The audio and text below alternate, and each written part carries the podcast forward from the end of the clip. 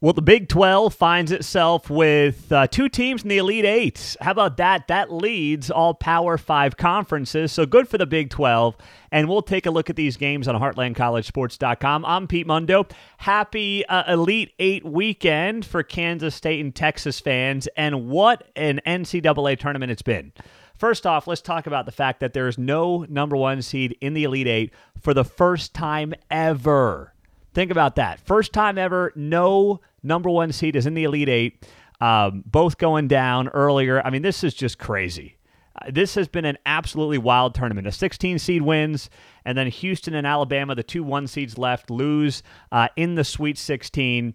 It just goes to show you, you know, you look at the NIL world right now, and it's actually, in many ways, been a good thing for lower power fives, mid majors because they're getting guys in the transfer portal that maybe say, you know what? Why sit there at Duke for three years, hope to play by my senior year, if I can go make a difference somewhere else at a mid tier power five, at a mid major school? Why not give that a shot? Right? I mean, it makes all the sense in the world to me. When Nick Saban started knocking the transfer portal and NIL, I thought that's probably a good thing for college football. And it certainly has proven to be a good thing for college basketball. Not that the Blue Bloods aren't always going to be there you're always going to have, although North Carolina missed the tournament, but they got to a national title game last year.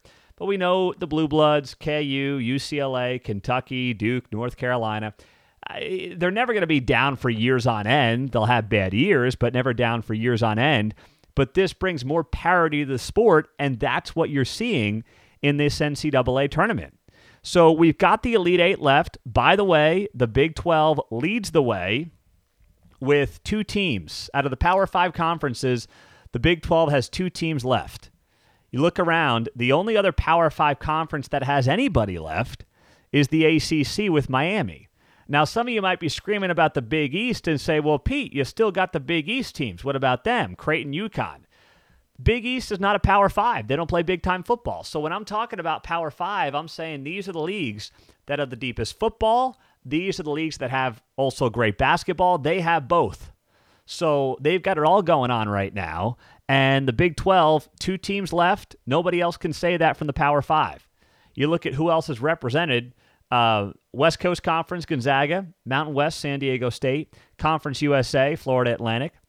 And then you got two Big East teams, you got two Big 12 teams, and the ACC. But the SEC, the Big 10, and the Pac 12 have zero representation in the Elite Eight. It is spring football season for those conferences outside of the Pac 12, which I don't even know what they do anyway. So, uh, with that being said, it's a very exciting time for the Big 12 conference, for this league, and for these two teams. You know, I think the Big 12, we can't really say yet how good of a tournament this is for the Big 12. If nobody gets to a Final Four, that will be a disappointment. If two teams get to a Final Four in K State and Texas, that's a great success we still could get an all Big 12 national title. I'm just saying, Texas, Kansas State, it's possible. They each got to get two more wins. So I'm not going to jump the gun on this, but uh, with that being said, there's a lot to be excited about for these two teams and in these two games. I'm Pete Mundo, HeartlandCollegeSports.com. It's good to be with you. Let's talk about the Elite Eight matchup between Kansas State and FAU taking place on Saturday. Kansas State's coming off one of the most epic college basketball games you're ever going to see.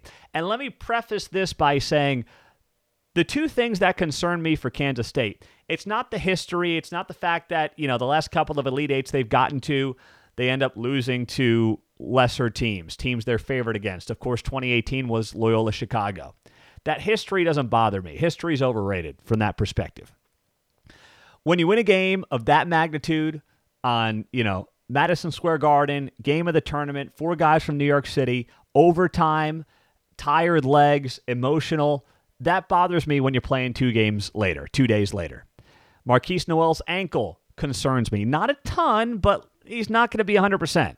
Once that adrenaline ran off on Thursday night, my guess is he had a lot of work done yesterday to try to get this thing ready for today. So that is definitely a concern.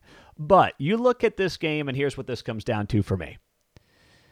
If I'm Kansas State, I've got the two best players in this game in Markquis Nowell and Keyontae Johnson. That's what I've got. I understand tired legs might be a thing, but we've got a trip on the final four to the line here. That's all about. That's what this game is going to mean for Kansas State. And for a Kansas State team that likes to get it up and down the court, we know that's what they do. They're turnover prone. We understand that. But um, when you look at this team and where they succeed and what they do well, uh, we know what they do well. We know they can put buckets up in numbers very quickly. They want to keep this game moving up and down the floor. They're third in the Big 12 in field goal percentage, they're third in the Big 12 in scoring. They're not a great three point shooting team, but obviously they were very good the other night, and that made all the difference in the world for this team. Now, for Florida Atlantic, I'm sitting here and I'm saying, I think FAU's path has been wildly overrated. FAU struggled with Fairleigh Dickinson. They're, you know, they beat Memphis by a point in an 8 9 matchup. They get to play a 16 seed in the second round in Fairleigh Dickinson, right? Uh, then they get a Tennessee team in the Sweet 16. And Tennessee, with all due respect, uh, Rick Barnes, uh, that guy can't get beyond a Sweet 16. He just he he's incapable of doing it. Florida Atlantic has arguably had the easiest path to get to this point in time. That's just uh, that's that's a reality for them. And I think like so many teams from mid majors, now it hasn't necessarily been the case this year, but like a lot of mid majors, what you see happen is they play competition who night in night out is dealing with teams like the Big 12 conference and sometimes they struggle. And I believe that very well could end up happening tonight with Florida Atlantic. I'm looking at this and I'm saying, okay, who's been tougher in the tournament than this K State team? I got the two best players, by the way uh, New York City guy and Markquis Nowell. Yes, the ankle concerns me, but the way that this team is clicking, gelling, meshing, boy, I'm I'm going to take my bet. I'm I'm going to take my bet that Kansas State gets this thing done. Yes, Florida Atlantic can swarm, uh, it's got guys going up for every rebound, and it can really, really hit the three. That is true. There's no doubt about it. I'm not taking anything away from them. But here's the X factor Kansas State has the best three point defense in the Big 12 this year at 30.5%. So give me Kansas State going to a Final Four. The Wildcats beat FAU by a score of 82 to 76 to punch that final four ticket. Go K State. Next up, HeartlandCollegeSports.com. I'm Pete Mundo. Good to be with you. Uh, let's dive into and let's talk about Texas taking on Miami of Florida in the other matchup in the Big 12. That's, of course, in the Midwest Regional Final on Sunday. So here's a Texas team that didn't have Dylan Disu in the Sweet 16 matchup, and it didn't seem to really matter. Think about this. They didn't have the guy who's been the best player for them the last two weeks in Dylan Disu, and they rolled over Xavier 83 to 71 in the Sweet 16 on Friday night. Uh, Texas is playing great basketball, dating back to winning the Big 12 t- tournament, um, rolling Colgate, handling Penn State, rolling Xavier, and now they get a Miami team that just pulled an upset off over the number one seed Houston. Now, you look at this team and you say to yourself, okay, when it comes to Miami, there's a familiar face there for many Big 12 fans. Who is that? Nigel Pack. That's right. Not you remember that name? Nigel Pack. All Big 12 uh, first team guy at K State last season. He ends up transferring to Miami. He got a massive NIL deal. He had a very solid season. Um, and the guy had 28 points. 28 points against Houston. He filled it up. He made seven three pointers. Uh, so we've seen him go off like this before. But you look at this Texas team. This is a team that has been on a mission. If they don't have Disu in the Elite Eight game, I'm concerned about that, I admit. But as we saw, guys can pick up the slack. Tyrese Hunter came out in that second half, the Iowa State transfer, and had 19 18 points in the second half, making all of his three point attempts. This is a Kansas team that does everything very well. You look at this team, they're number one in the Big 12 in scoring, number one in field goal percentage. They don't shoot the three ball well, but that's okay. They don't have to. Number two at the free throw line. Uh, number one in turnover margin, and that's where they have just dominated teams time and time again, is turnover margin. So they do a very good job of that. They're better than Miami at that. Now, Miami is a team that also wants to play up tempo and score. They're tops in the ACC in scoring, field goal percentage, second in three point percentage, second in free throws. So there's a lot of similarities between what these two teams ultimately end up bringing to the table. But for me, I'm sitting here and I'm saying Texas has proven to be a team over the last two to three weeks that is going to take care of business time and time again.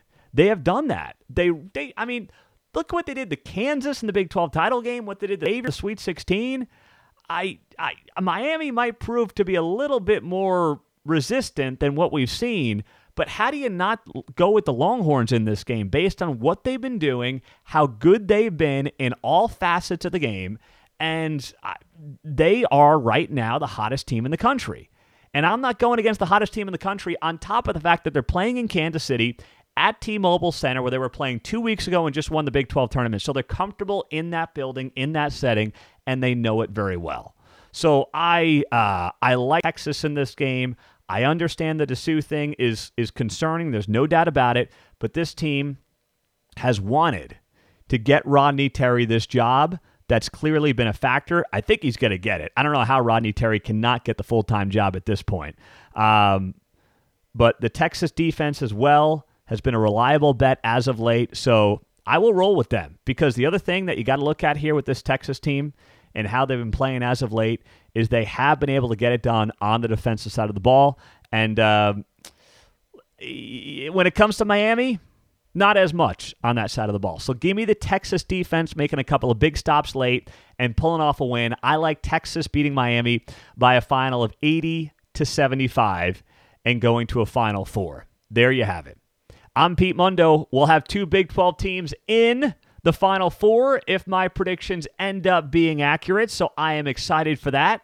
I'm fired up for that, and I cannot wait to see how these two games uh, play out. Thanks as always for joining us. Thanks for being a part of the show. We appreciate you guys being here. Uh,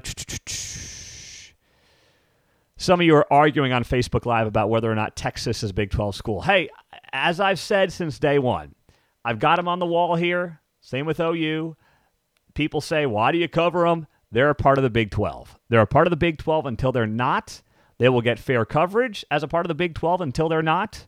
And here's the thing for me, two things can be true at once. I can be critical of how Texas and Oklahoma went about leaving the league, but also respect why they made the decision they did, and then still fairly cover them when they're playing a game, no matter what that sport is. That's where I'm at. Appreciate you guys being here. Hey, do me a solid, leave a rating and a review on the podcast if you haven't yet. Five stars helps us out. And uh, if you do that and you want to get a free Heartland College Sports Koozie, send me a screenshot of that rating and review to Pete Mundo, M U N D O, at heartlandcollegesports.com. We'll get you all taken care of. So thank you guys for doing that. Subscribe on YouTube, and we'll talk to you soon. Have a great day. Take care. Enjoy the games.